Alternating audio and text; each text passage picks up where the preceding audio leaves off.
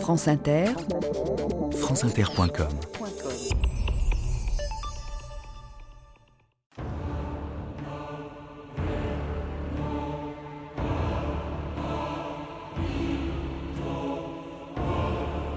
Je ne sais pas distinguer un film de l'autre. Pour moi, j'ai toujours tourné le même film. Fellini. «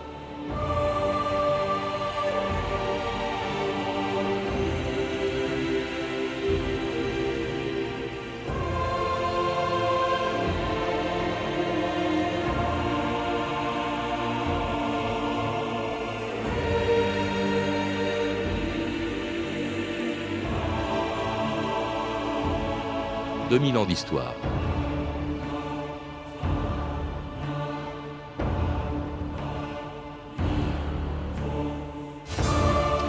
Federico Fellini a laissé derrière lui une des œuvres les plus singulières de l'histoire du cinéma. Georges Simenon disait de ses films qu'ils étaient une psychanalyse de l'humanité.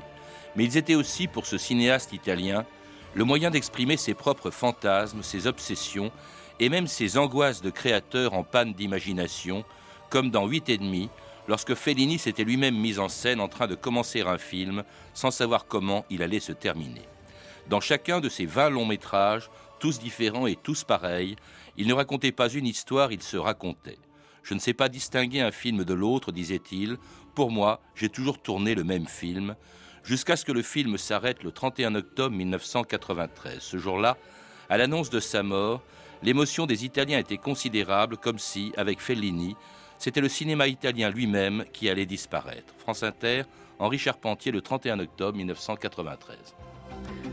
Le 7e art est en deuil. Le cinéaste italien Federico Fellini s'est éteint à l'âge de 73 ans. Il laisse une œuvre unique et géniale. C'est toute l'Italie ce soir qui pleure le metteur en scène disparu. France Inter. Tout au long de sa vie et au travers de son œuvre, 24 films au total, dont 4 ont obtenu un Oscar, Federico Fellini avait surtout privilégié le rêve et l'inconnu. Il s'en expliquait d'ailleurs dans un entretien sur France Inter en 1965. Je crois que la plupart de notre malheur, de notre angoisse, il va venir de l'intellectualisation de la vie. Alors, des films, des, livres, des œuvres des artistes qui vont essayer de représenter la vie dans son mystère très grand, d'accepter la vie sans essayer une interprétation intellectuelle, ils font une chose honnête et je crois que l'homme moderne a un grand besoin de retrouver une disponibilité virginale vers la vie. Je veux laisser ouverte une petite porte à à quelque chose d'inexplicable, à quelque chose que, que, je ne connais pas, mais qu'il peut venir inattendu chaque jour.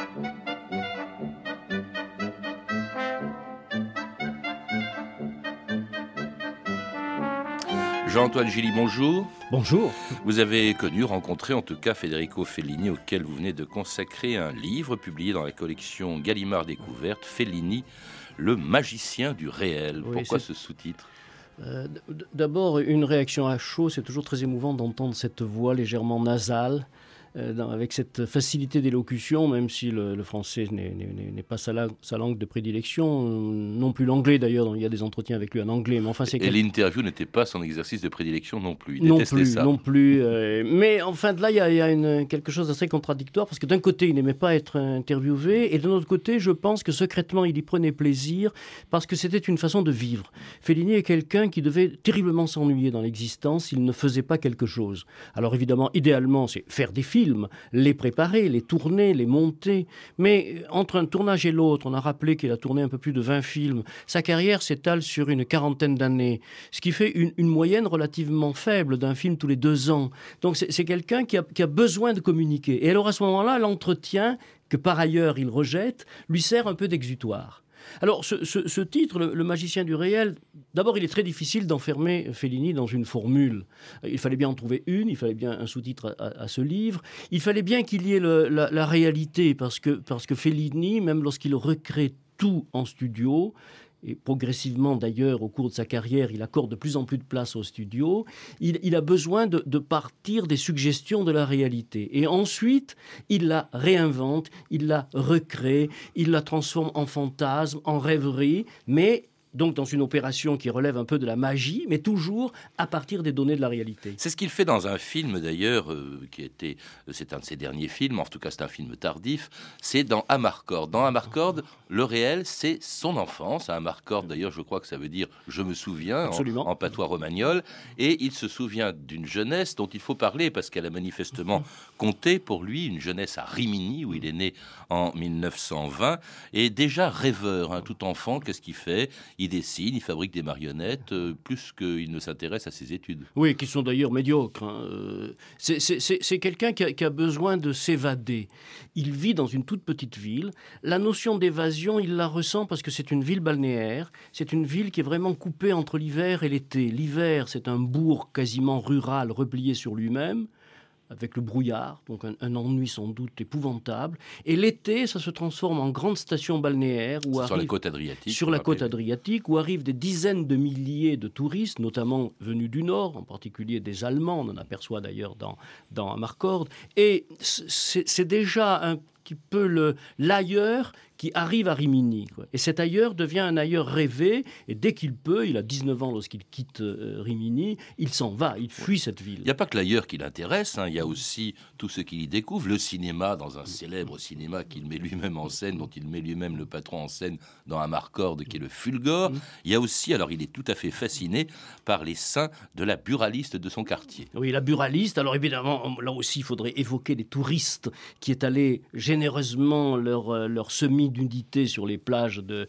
de, Rimini. Et puis, il y a ces fantasmes enfantins, la découverte de la sexualité. C'est à l'évidence quelqu'un pour qui la sexualité est une donnée existentielle, c'est-à-dire cette, pulsion, cette attirance pour les femmes, même si par ailleurs il épousera Giulietta Mazzina et euh, restera avec elle jusqu'à son décès. Oui, avec quelques quand même euh, en écorchant pas mal le contrat. En écorchant pas mal le contrat, mais curieusement, je, pense que ce, ce, contrat écorché ne remettait jamais en cause euh, l'attachement très profond pour sa femme, mais peut-être que ses pulsions, son, son, érotisme, évidemment, quand on fait ce métier de surcroît et qu'on voit défiler devant soi des, centaines, voire des milliers de figurants, qui, euh, parmi lesquels il y a énormément de, femmes, on sent bien que c'est quelqu'un qui est très attiré par euh, l'autre sexe. Alors il y a donc cette jeunesse à Rimini, il part, vous l'avez dit, euh, à Rome, pardon, en 1939, devient, se met à écrire, à dessiner, hein, c'est pas encore le cinéma,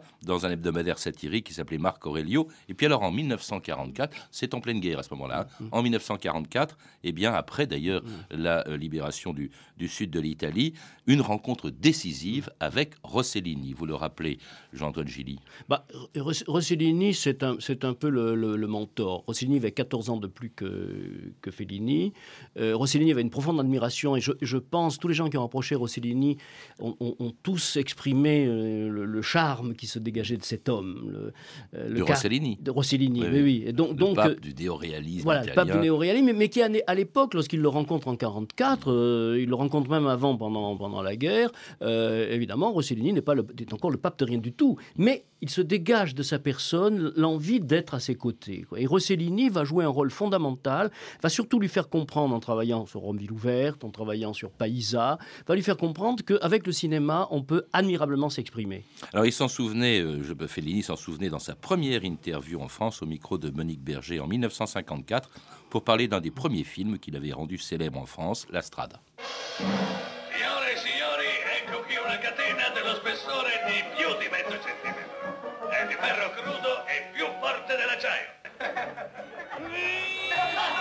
Giampalò, scusa, sai, ti vogliono al telefono. Cette semaine, on peut voir en France et à Paris un grand, grand film italien, La Strada, d'un très jeune metteur en scène qui s'appelle Federico Fellini. Du reste, nous avons vu en France du même, du même Fellini, euh, Vitelloni. Vous êtes encore très jeune, on peut vous demander votre âge 34 ans Vous paraissez moins, mais enfin. Et vous avez déjà été comédien dans Le Miracle. Vous avez été scénariste pour Rossellini. Et maintenant, vous êtes metteur en scène. Euh, vous avez comment êtes-vous arrivé à devenir un grand metteur en scène? J'avais commencé euh, avec les journalistes, comme hebdomadaire commis. J'avais fait les journalistes. Euh, de la critique de cinéma? Non, non, non. non. L'amour pour le cinéma, l'amour pour le cinéma, et je le dois à Rossellini. J'avais commencé avec lui, les, tu écris les scénarios de Rome Ville Ouverte et les fioretti, fioretti di San Francesco, les fleurs de San François. Et qu'est-ce que vous voulez faire maintenant Maintenant que la Strada va être un, grand succès, qui est une œuvre à la fois poétique et déchirante? J'espère de faire euh, autre, des autres films. Alors l'Astrada en 54, son premier grand succès en France. Il y en avait eu un autre qui a été évoqué, c'est Les Vitelloni. Euh, c'est un, ces premiers films, c'est, un intérêt pour les personnages populaires, euh, les clowns, euh, Oui, les forains. c'est en cela qu'on peut rappeler son, sa naissance au milieu d'une production réaliste. Ses premiers films font pratiquement pas appel au studio. Il, il le tourne avec certains acteurs connus. Il fait jouer son épouse, Giulietta Masina, dans la, dans la Strada, que l'on retrouvera un peu plus tard dans les, dans les Nuits de Cabiria, qui sera une autre étape de sa, de sa croissance à la fois comme créateur et euh, comme cinéaste de plus en plus réputé. quoi. Et alors, bon, il y a aussi euh, euh, Julieta Massina qu'on trouve dans un film suivant, Les Nuits de Cabiria, où elle joue le rôle d'une prostituée. Ce qui, se passe, c'est qu'il y a un changement à partir de la fin des années 50. Il s'intéresse à d'autres personnages que des personnages populaires et plutôt sympathiques à ses yeux. Ce, c'est une jeunesse dorée qu'il va mettre en scène, notamment dans la Dolce Vita. Alors, la Dolce Vita, faut peut-être rappeler, parce que c'était un film clé, quel en est l'argument? L'argument de la Dolce Vita, c'est toujours dans le fond le point, de départ et nous, nous- rappelle les autres films, c'est-à-dire Fellini est un observateur, c'est quelqu'un qui regarde autour de lui, qui vit à Rome désormais depuis euh, une quinzaine d'années et qui euh, voit cette société romaine évoluer. C'est le, début du boom économique, de l'enrichissement, de l'élargissement de la classe bourgeoise. Et euh, la ville commence à être traversée par le goût des fêtes nocturnes, par euh, un dérèglement des mœurs dans, un pays ultra-catholique où c'est une véritable libération. hein. Donc le, film va montrer ça, va, mon- va montrer la Dolce Vita. Au début d'ailleurs, dans son esprit, c'est même pas satirique, c'est mon- montrer l'oisiveté de gens et qui n'ont pas de préoccupations économiques et qui peuvent se divertir et saisir toutes les occasions qui se présentent, observé par euh, des journalistes avides de potins, euh, observé par un photographe qui essaie de les saisir justement Qui s'appelait Paparazzo. qui s'appelait Paparazzo dans de- le film. d'où le nom de paparazzi plus qui a donné effectivement le nom de paparazzi, mais qui, qui est une, une invention. On a cherché un nom pour ce personnage, on ignorait qu'il aurait une telle fortune. et qui sont à l'affût d'une américaine, euh, D'une star américaine, euh, jouée par Anita Ekberg. Et puis euh, il y a aussi Mastroianni, un des, un des rôles fétiches, enfin un des acteurs Oui, fétiches c'est de, le de rôle aussi Fellini. qui va définitivement imposer Mastroianni. Et provoquer un véritable scandale euh, dans l'histoire du 7e art, comme le rappelait un célèbre chroniqueur de cinéma de l'époque, François Chalet. Depuis un mois, Rome n'a plus d'autre sujet de conversation. C'est presque une guerre civile qui partage aujourd'hui l'Italie en deux camps. Le nouveau film de Federico Fellini, La douceur de vivre, est-il un monument érigé en l'honneur de la morale ou constitue-t-il une sorte d'attentat permanent à la pudeur? Brusquement, Fellini, que nous connaissons bien depuis la Strada, se voit menacé d'excommunication. Certains jésuites approuvent le film, le journal du Vatican le condamne. Silvia, che fai? My goodness. Marcello Mastroianni, le symbole de la Dolce Vita, comment a-t-il été reçu par le public? Le public était très attiré par le côté scandale. On parlait de la Dolce Vita comme d'un film tellement osé. Euh, C'était un film fait par un diable, un grand pécheur. Au point qu'à la première à Milan, j'étais avec Fellini, donc j'ai bien vu avec mes yeux les gens qui sont venus cracher sur la gueule.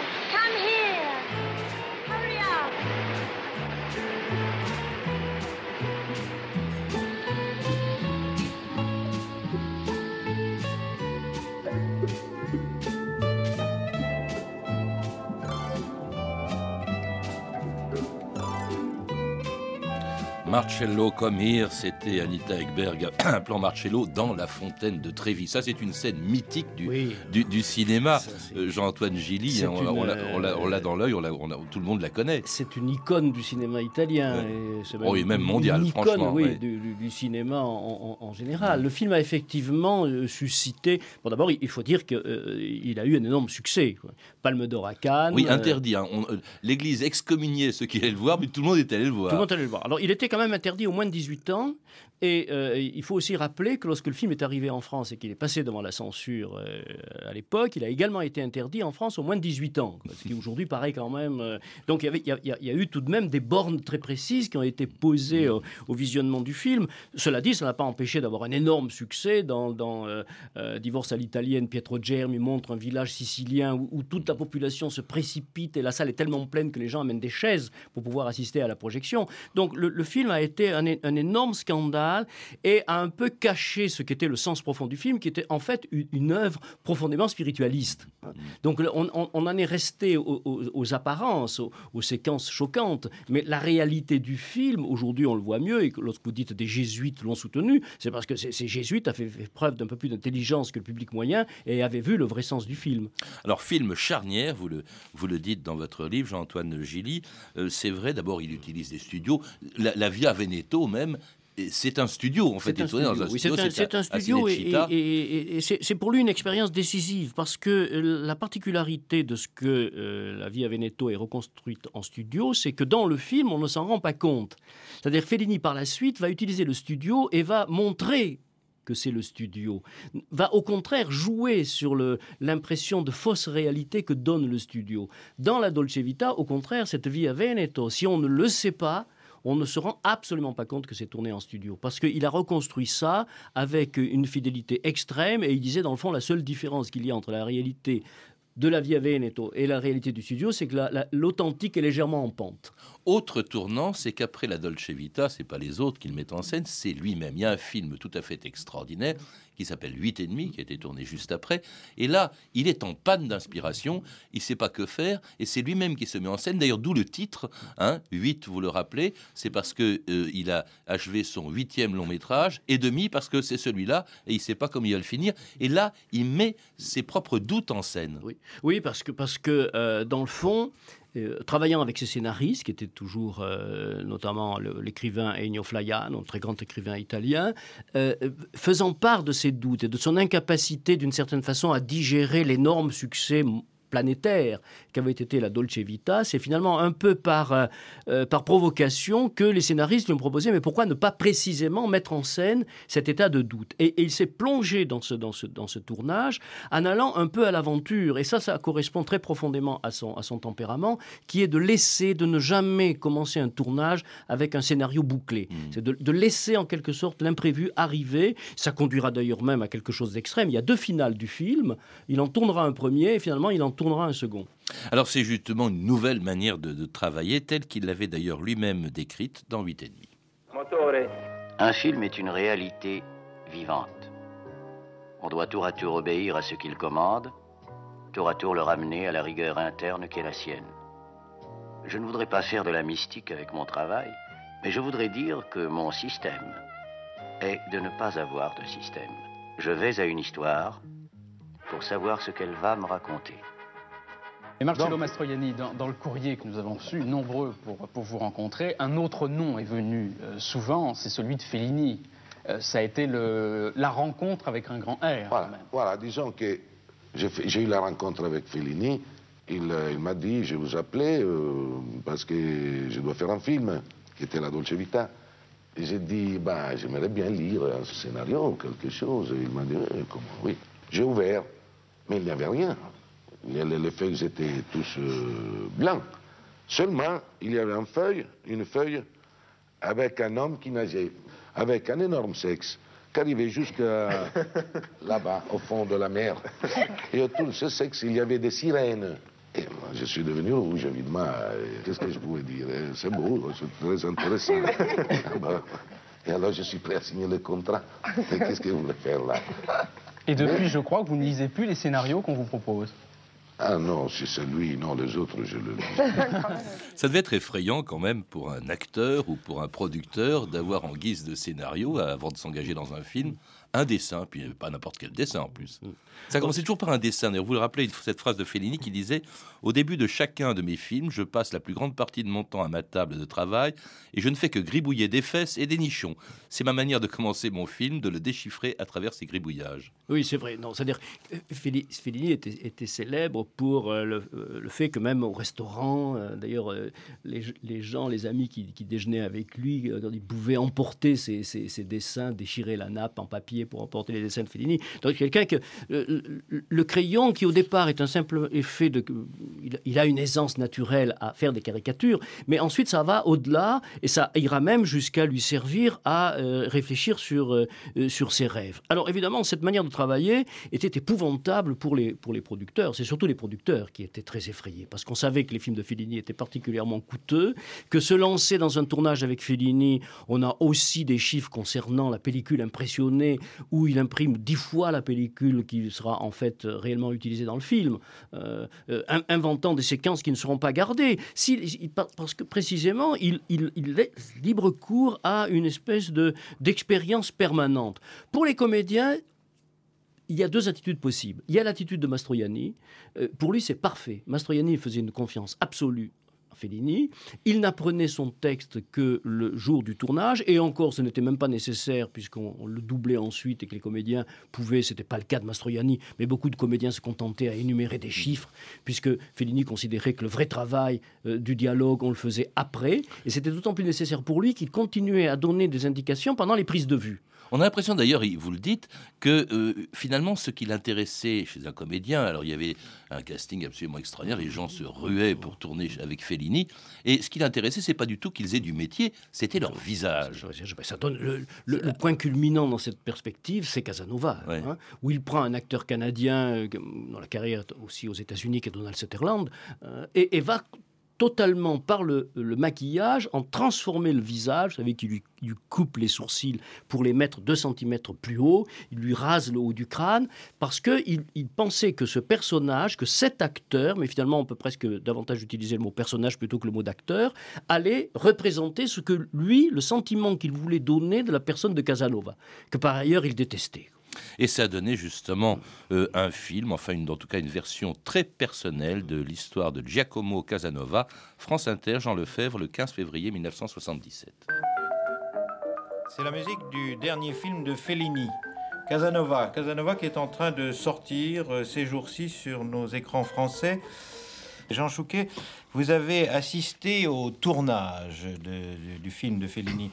Pour Fellini, pour lui, Casanova n'est pas un être humain. Il pense qu'il n'a jamais pu connaître vraiment ce qu'était la femme, qu'il n'a jamais pu avoir dans sa vie de rapport de tendresse et de véritable amour avec les femmes, mais que ça a été une, une espèce de grand ballet mécanique et frénétique d'opéra-ballet dont l'argument pourrait être, euh, disons, la dérision de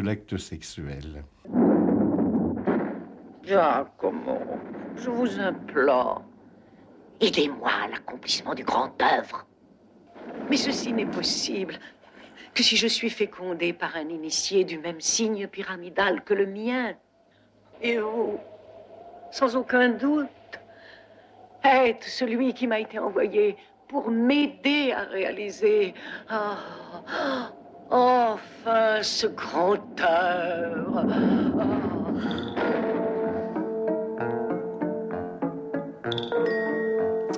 Et c'est la musique de Casanova, une musique de Nino Rota. Vous dites beaucoup que Fellini accordait une très grande importance à la musique et notamment à son musicien fétiche. Il avait ses acteurs fétiches. Il y avait à la musique Nino Rota. Oui, Nino Rota qui accompagne pratiquement toute la carrière jusqu'à répétition d'orchestre et ensuite après le décès de Nino Rota, il aura beaucoup de peine à trouver un, musicien à qui il ait confiance et euh, Rota devient le, je dirais la béquille de la post-production. C'est-à-dire que lorsque le tournage est terminé, Fellini a laissé tellement d'espace ouvert pour ce que sera la bande son que finalement il a besoin à la fois du travail sur le dialogue qui va être écrit et enregistré après coup, mais surtout il a besoin de la musique. Et, et pour la musique, voilà au moins quelque chose sur quoi il est tranquille. Euh, il n'a n'a personnellement aucune notion de, de, de, de, de l'écriture musicale, il fait confiance et Nino Rota lui, a, lui apporte des solutions musicales qui sont toujours extrêmement convaincantes et je pense qu'une partie de l'imaginaire que nous avons de l'œuvre de Fellini, c'est un imaginaire lié aux musiques de Nino Rota. Mmh. Et alors donc à ces, à bien sûr, Casanova, hein, il ressemble beaucoup plus à Fellini qu'au séducteur du XVIIIe siècle. hein. Absolument. D'ailleurs, euh, on- en fait, il se met en scène même quand il évoque un personnage. Le satiricon, c'est pareil. On est dans la Rome antique, mais euh, il y a du Fellini là-dedans. Bah, c'est- C'est-à-dire qu'avec Casanova, à mon, a- à mon avis, il fait l'antiportrait de Mastroianni. Mastroianni, c'est la figure avantageuse de Fellini. C'est l'homme qui plaît aux femmes, c'est l'homme qui est euh, à l'aise dans toutes les situations. Casanova, au contraire, c'est l'anti-Mastroianni. Euh, D'ailleurs, il avait pensé à un moment confier le rôle à Mastroianni, mais ce sera impossible. Il a fait de longues recherches pour savoir qui serait l'acteur qui pourrait l'interpréter. Il y a d'ailleurs tout un film sur des essais de comédiens. Et finalement, il va prendre cet acteur qui est un peu comme un repoussoir. Et puis il y a aussi quand même le contenu, comme dans le Satyricon, comme dans beaucoup des films de Fellini. Vous le dites vous-même, hein, Fellini, sous ses habits de magicien, contemple le crépuscule de la civilisation occidentale. Le- L'œuvre de Fellini, c'est au fond un portrait de la décadence. Alors c'est là aussi où on retrouve la dimension spiritualiste de Fellini. C'est-à-dire c'est la, c'est la décadence d'un monde qui n'a plus de, qui n'a plus de, de repères euh, spirituels, qui n'a plus de repères éthiques, euh, qui, qui s'abandonne à ses pulsions, euh, qui est guetté par le désordre, et ce sera d'ailleurs le, le- le thème de ces derniers films, qui est guetté par la médiocrité, d'où sa haine finale dans les derniers films à l'égard de la télévision, qu'il voit comme un instrument d'abêtissement. Il faut dire que c'est la télévision de Berlusconi qui commence à se répandre en Italie à la place de la télévision d'État. Et, Et, contre lequel il lance un de ses derniers films, Ginger et Fred, avec toujours Giulietta Massina et, Mastroianni. Oui, ça c'est une espèce finalement de codicile parfait. C'est-à-dire il reprend ses acteurs fétiches, il reprend son vieux scénariste Tullio Pinelli, euh, on, on introduit dedans euh, quelques, quelques, quelques notes de musique de Nino Rota. Euh, tout, tout- tout ça fonctionne comme une, une- une sorte de retour sur soi et de, de- de- de- de capacité à tirer un peu les conclusions d'une œuvre. C'est pas c'est pas son dernier film, c'est son avant-dernier film, mais on sent que c'est quelqu'un de vieillissant et qui commence à euh, vraiment poser un regard un peu désabusé sur la société qui l'entoure. Comment expliquer qu'un homme qui se met à ce point en scène, qui exprime ses doutes, ses fantasmes, etc., puisse avoir un tel succès mondial? Il faut rappeler qu'il a eu des Oscars, qu'il a eu je sais pas combien d'Oscars, qu'il a été primé à Cannes, enfin bref, comment expliquer ce succès qui n'est pas seulement italien? Je crois que c'est c'est tout, enfin tout simplement non, c'est une question qui appellerait, à vrai dire, euh, des, des- des analyses plus délicates. Mais, di- mais disons de, fa- de façon un peu schématique que c'est quand même un formidable inventeur de forme. C'est-à-dire c'est quelqu'un qui nous donne à voir quelque chose qui est sur l'écran. Parce que c'est des, films quand même qui sont pas forcément très faciles d'accès. C'est pas des films Oui, destinés mais la à être des films formelle. populaires et qu'ils sont. Il, il a, il a pas de, de prédécesseur. Est-ce qu'on peut dire qu'il a des successeurs, euh, Jean-Antoine Gilly? Est-ce qu'il a influencé euh, Moi- moi, je d'autres cinéastes si- après lui? Oui, euh, peut-être qu'on peut, on peut trouver dans certains, dans certains films de, Tim Burton, par exemple, euh, on peut trouver certaines influences felliniennes. Dans le cinéma italien contemporain, il me semble que quelqu'un comme Paolo Sorrentino, Il Divo, il y a une invention visuelle dans Il Divo qui peut rappeler Fellini. Mais fondamentalement, quand on a un créateur de cette, de cette euh, dimension, il n'y a pas de successeur. Hein, Après Goya, il n'y a pas un Goya bis. Hein, je crois qu'il faut se situer à ces niveaux-là pour, pour, pour comprendre la, la difficulté de concevoir un héritage. Merci Jean-Antoine Gilly. Je rappelle que vous êtes l'auteur de Fellini, le magicien du réel, publié aux éditions Gallimard Découverte. Je signale aussi que vous avez coordonné un très beau livre, Federico Fellini, qui vient de paraître chez Scope Éditions dans la collection Positif. Enfin, je signale l'exposition Fellini La Grande Parade qui se tient jusqu'au 17 janvier au Jeu de Paume et qui s'inscrit dans le cadre de l'événement Tutto Fellini, organisé en hommage à Fellini par la Cinémathèque française jusqu'au 20 décembre 2009.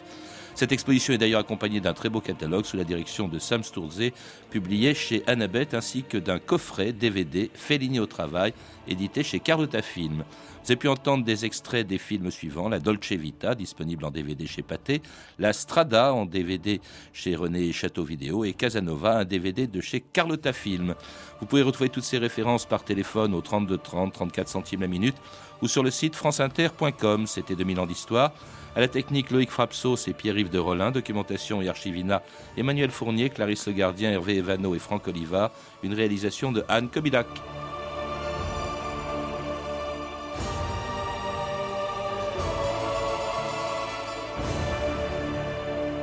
Demain, dans 2000 ans d'histoire, le coup d'État qui a mis fin à la Révolution française, le 18 Brumaire.